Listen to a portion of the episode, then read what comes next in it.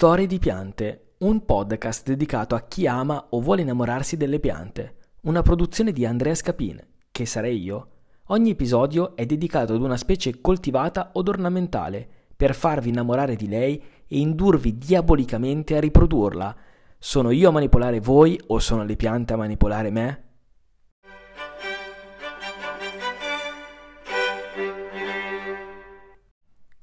Amanti delle piante, bentornati al podcast Storie di piante, il podcast fatto apposta per voi. Oggi parleremo di cereali e vi spoilerò che vediamo come sono nati i cereali, appunto le piante nate dal fuoco. Recenti indagini sull'origine dell'agricoltura evidenziano che le più comuni piante coltivate tra cui appunto anche i cereali, discendono da piante selvatiche che crescevano in aree che erano disturbate eh, in modo ricorrente da incendi spontanei e poi negli ultimi millenni anche causati volontariamente dall'uomo, come per esempio nell'area definita della mezzaluna fertile nel vicino Oriente, che è il luogo in cui è nata l'agricoltura, o almeno ci fanno credere che sia l'unico luogo in cui sia nata l'agricoltura. In realtà voglio ribadire che l'agricoltura è stata inventata e reinventata più volte nel corso della, della storia in posti molto lontani l'uno dall'altro, tra cui anche nella mezzaluna fertile e se parliamo di cereali possiamo dire che essi sono nati proprio nella mezzaluna fertile. I bota- botanici chiamano pirofite, cioè piante del fuoco, quei vegetali che si eh, sviluppano e si diffondono spontaneamente nei terreni che vengono distrutti da incendi provocati da caduta di fulmine o altre cause, che possono essere sia naturali oppure eh, per causa dell'uomo. La domanda che potrebbe sorgere spontanea è quando l'uomo ha iniziato a giocare col fuoco. E possiamo dire che probabilmente già due milioni di anni fa con l'Homo habilis, anche se le prime prove certe, quindi presenza di focolari, carboni accanto a vestigia umane, sono state riscontrate un po' dopo, quindi con l'Homo erectus circa mezzo milione di anni fa, quindi in epoca più recente. E potremmo chiederci perché così relativamente eh, recentemente l'uomo ha iniziato a eh, utilizzare il fuoco. E un autore in un libro che si chiama Preistoria del fuoco, non cito l'autore perché ho paura di sbagliare con la pronuncia, comunque del 1983, eh, dice che potrebbe essere una paura dovuta per esempio al fulmine che è preceduto eh, dal, per esempio, dal rombo del tuono, eh, quindi eh, da una serie di paure dell'uomo che quindi non l'ha avvicinato al fuoco sin da subito. Comunque noi non indaghiamo sulle origini della paura del fuoco dell'uomo, ma sappiamo che ad un certo punto della storia l'uomo si rende conto che il fuoco è davvero vantaggioso per coltivare le piante. Aveva visto per esempio che le boscaglie devastate dalle fiamme potevano in qualche modo rigenerarsi velocemente, dare per esempio delle erbe mangerecce eh, così come potevano attirare eh, degli animali selvatici, della selvaggina erbivora e quindi era più facile poi fare la caccia. Quindi ad un certo punto della storia capisce veramente che questo fuoco non è così malvagio ma può essere una grande opportunità e quindi comincia a riprodurre questa tecnica del, del, del, fuoco per fare una preistorica forma di agricoltura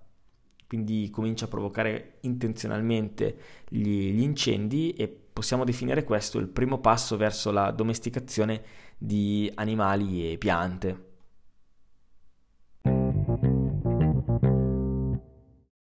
il fuoco trasformava proprio boscaglie in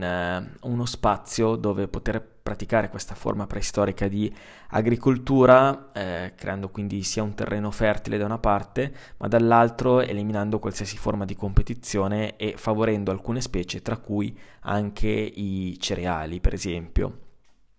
La, la tecnica eh, è una tecnica che funziona per esempio Arlan, che ha diretto per anni l'American Society of Agronomy,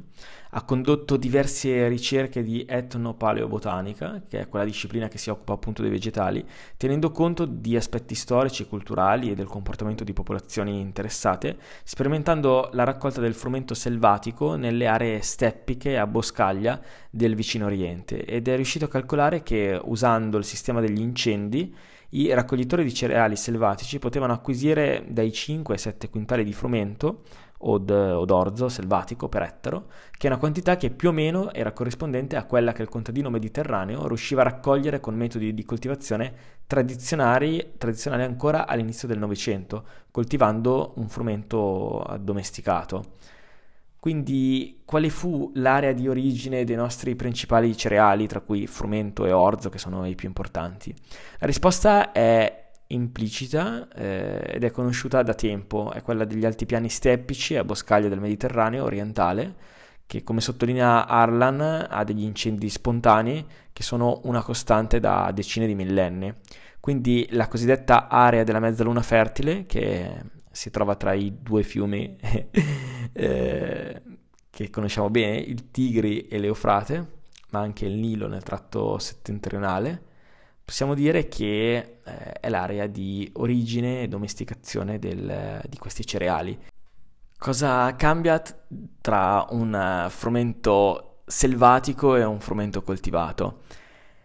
Caratteristica più spiccata è sicuramente la spiga, perché a maturità nel selvatico si frammenta in eh, spighette e, e, cariossidi, e al cui interno ci sono le cariossidi, che sarebbero eh, appunto quelli che chiamiamo i chicchi del, del nostro cereale. E quindi cadono nel terreno e penetrano nel terreno grazie anche a del, de, dei prolungamenti, dei pungiglioni che hanno, che si chiamano le ariste, di cui sono dotate, e che queste variano anche con l'umidità dell'aria. Cosa succede? Sostanzialmente i, i semi che vengono così prodotti eh, in maniera scalare da queste piante selvatiche cadono nel terreno e penetrano all'interno del terreno, quindi quando arriva l'incendio sostanzialmente l'incendio eh, distrugge tutto, ma non i semi che sono già all'interno del, del, terreno e quindi distruggendo tutto crea delle condizioni di fertilità e appunto di non competizione, permettendo al, alle nuove piantine di, eh, di crescere eh, in maniera più, più semplice, quindi è veramente una forma preistorica di coltivazione. E Cos'altro può distinguere i frumenti selvatici da quelli domestici? Eh, per esempio, le cariossidi sono molto più piccole nei selvatici, ma questo è abbastanza ovvio, così come abbiamo detto che è avvenuto per tutte le piante, ma un'altra caratteristica sono delle squame che rivestono la cariosside stessa, che si chiamano le glume e le glumelle, che hanno una funzione di difesa del, del frumento, soprattutto dalla, da parte degli erbivori, ma creano anche problemi quando uh, dobbiamo noi nutrirci di, di frumento. E, e quindi nel corso della storia, quando l'uomo ha cominciato a fare quel miglioramento genetico inconscio, quindi a selezionare semplicemente scegliendo le piante che più preferiva, ha scelto quelle che avevano i semi più grandi, quelle che non avevano maturazione scalare e, e, quelle che in alcuni casi potevano non avere le glume o le glumelle, quindi ha selezionato quelle piante che magari avevano mutazioni e, non, non, avevano quindi quei rivestimenti che davano fastidio per eh, l'utilizzo umano del, del frumento. Quindi diciamo che il fuoco è servito in una fase iniziale perché ha permesso la coltivazione, poi l'uomo eh, semplicemente ha eh, scelto sempre i semi delle piante migliori quando l'agricoltura si è professionalizzata sempre di più, potremmo dire così. Ultima cosa su cui voglio focalizzarmi è un po' eh, la storia delle specie di mm, cereali che sono che si sono evolute nel tempo. Stando alle ricerche più recenti possiamo dire che tra i frumenti selvatici fondamentali da cui sono derivati poi tutti i frumenti che oggi,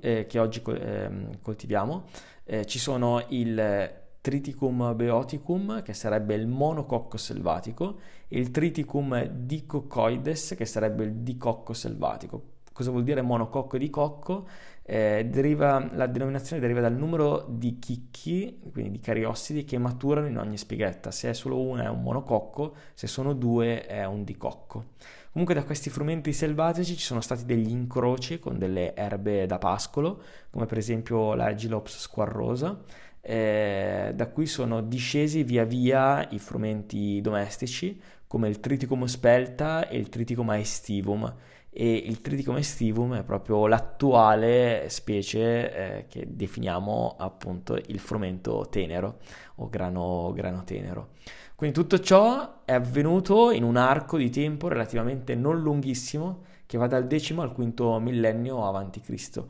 Quindi stiamo, stiamo parlando di circa 5 millenni, 5.000 anni. Spero che la storia dei cereali vi sia piaciuta e vi aspetto al prossimo episodio. Intanto vi ricordo di eh, seguirmi anche su YouTube, la pagina si chiama AgriFake e lo stesso il profilo Instagram e inoltre c'è anche il relativo podcast. Grazie a presto.